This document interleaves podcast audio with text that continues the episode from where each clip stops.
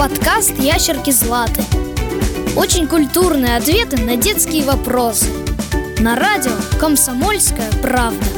Проект Министерства культуры Челябинской области и автомобильного завода «Урал». Привет, Злата! Привет, Лида! А ты любишь танцевать? Да, конечно! Я занимаюсь в Миасском ансамбле современной хореографии «Антарес». Мы изучаем современные танцы и выступаем на сцене Дворца автомобилестроителей. А еще принимаем участие в конкурсах и различных фестивалях. Современная хореография – это очень здорово. А ты знаешь, как восстанавливают исторические танцы? Ведь видео раньше не было, но их же сейчас как-то танцуют. Интересно. Расскажи, как это происходит? Первые танцы начали записывать на бумаге еще в 15 веке и издавать с изобретением печатного станка. В 19 веке это стало прибыльным делом. Танцы печатали в газетах и продавали в сборниках. Сейчас исторические танцы восстанавливают активнее, чем когда-либо, потому что с оцифровкой материалов стали доступны редкие данные и частные коллекции.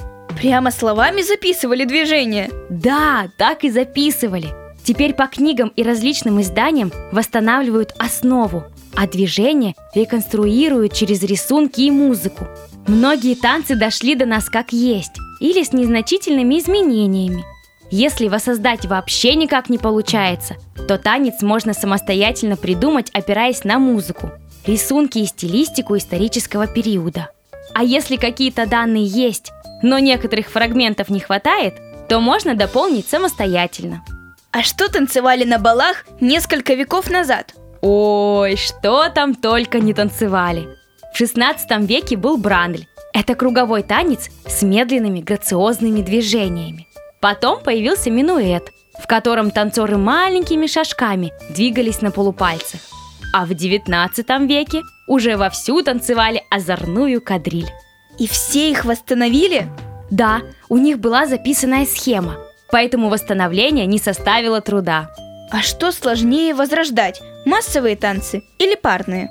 Все исторические танцы – полонез, вальс, гавот, полька, краковяк – являются массовыми и одновременно парными танцами. Поэтому процесс восстановления выглядит одинаково. А сейчас танцы тоже записывают? Или видео достаточно?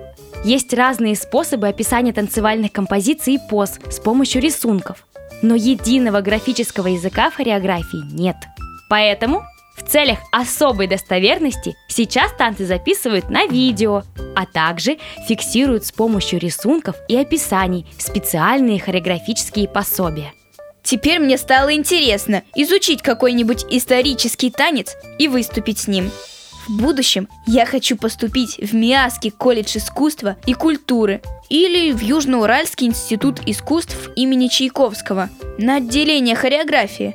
Там ведь научат этому? Конечно! В будущем приду на твое выступление. А сейчас мне нужно бежать. До новых встреч, Лида! Подкаст «Ящерки Златы». Очень культурные ответы на детские вопросы.